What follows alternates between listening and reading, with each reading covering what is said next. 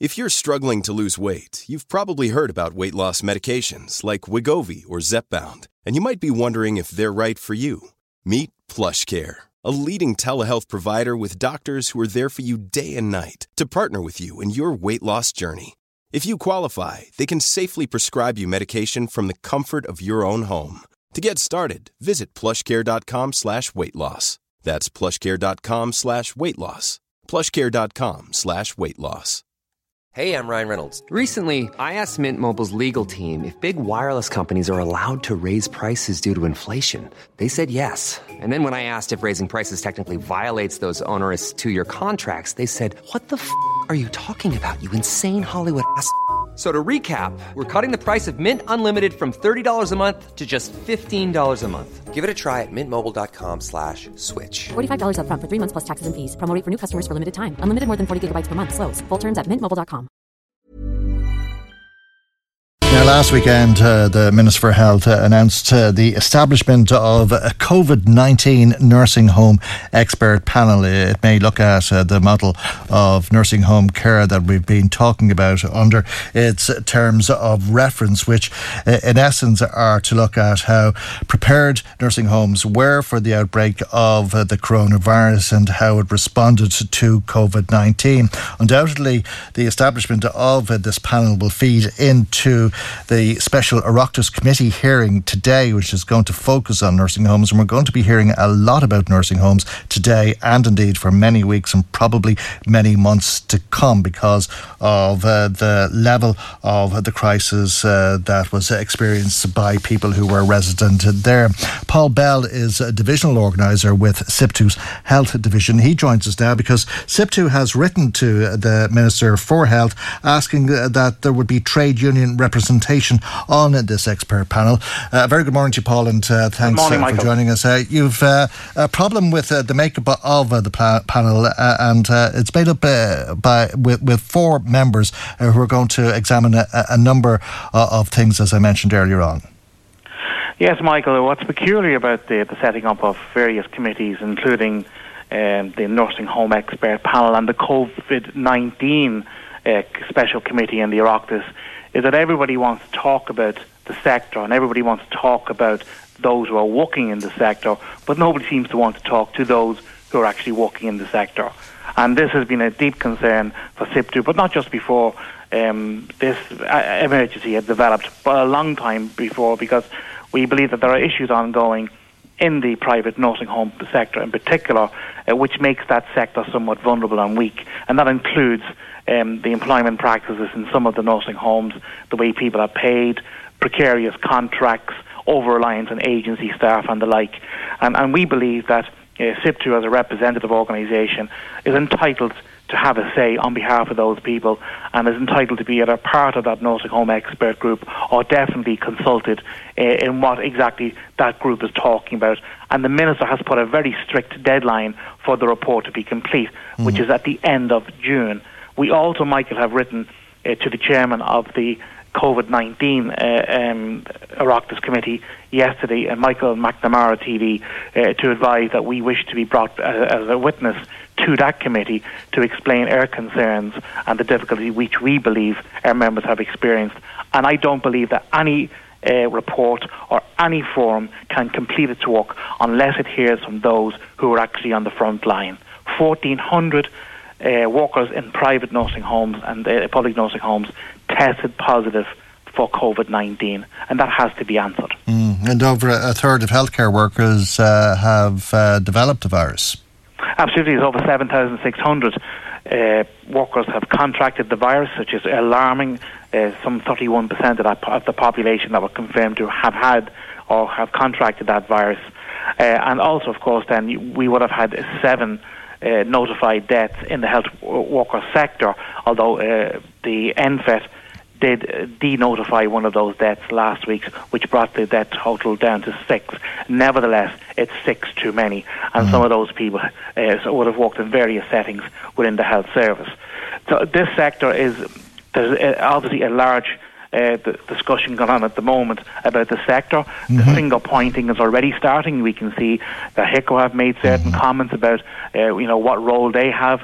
Uh, the Nursing Homes Ireland organisation are making statements that there was no clinical governance by the health service mm-hmm. executive. But these are problems, Michael, in fairness to yourself. And the, the HSE were in front of that committee last week. Uh, Nursing Homes Ireland uh, and uh, HIQA in front of uh, that committee today. Uh, but the trade unions won't be, no? No, there's no, no invitation. Okay. Uh, so unfortunately, we're going to have to invite ourselves into these processes uh, because we believe mm. that no uh, no process can be completed unless those who are involved in the sector mm. have a say.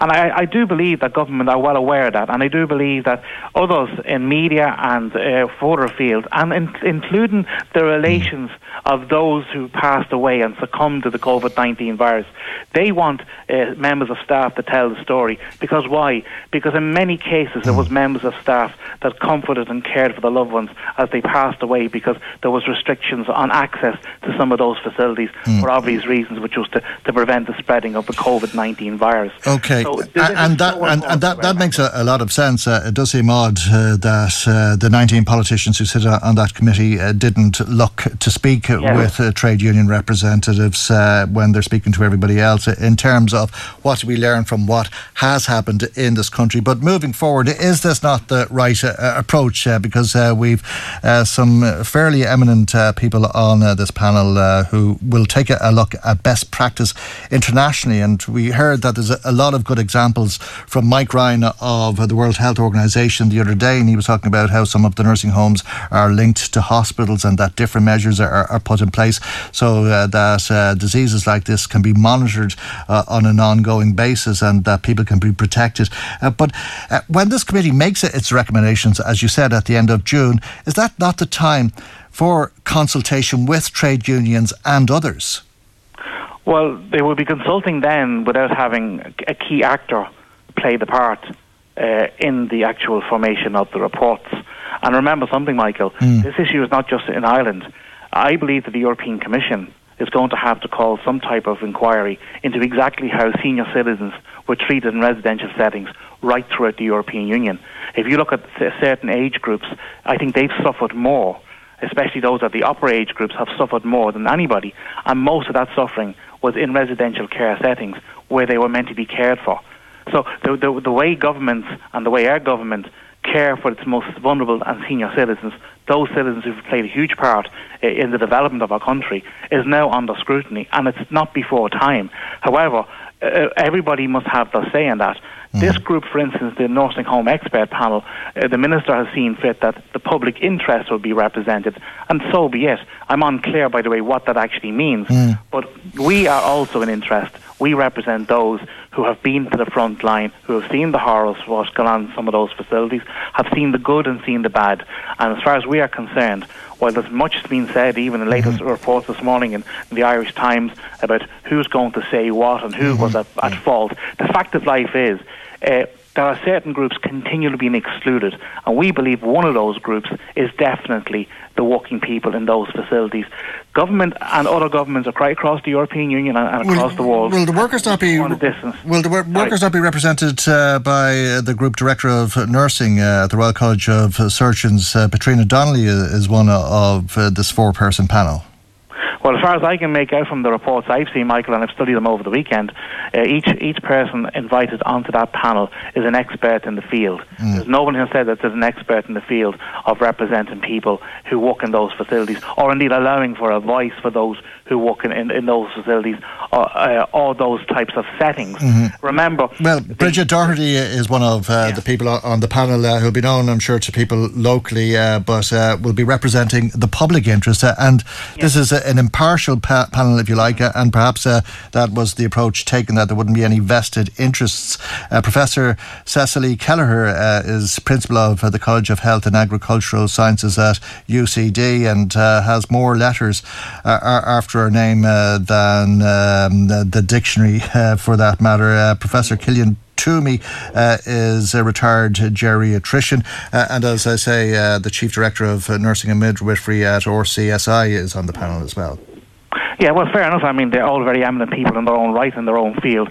uh, but there's no expert there representing the interests of, of those who are working in that sector. And Michael, there's one other point that's probably being missed here too.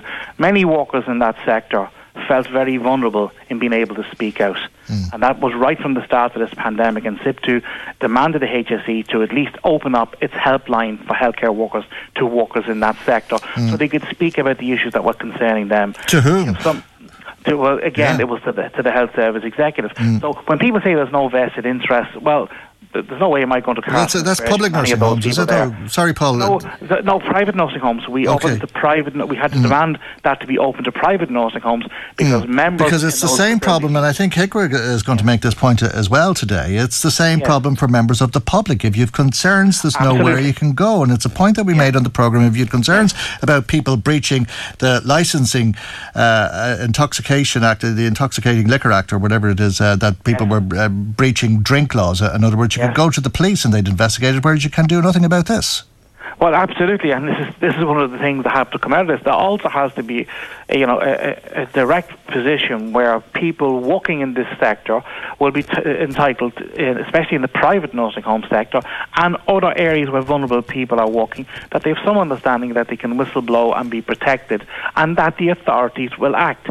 Uh, even I, as a trade union practitioner, are very, very unclear of where I would report a complaint of a member brings it to me. Because what I can see from the regulator, it seems to be, which is HIQA, mm. I can tell them what I believe to be a problem, mm. but they don't not seem to have the powers to actually act. They can't we investigate. We can't investigate, yeah. and we've mm. also had they inspect.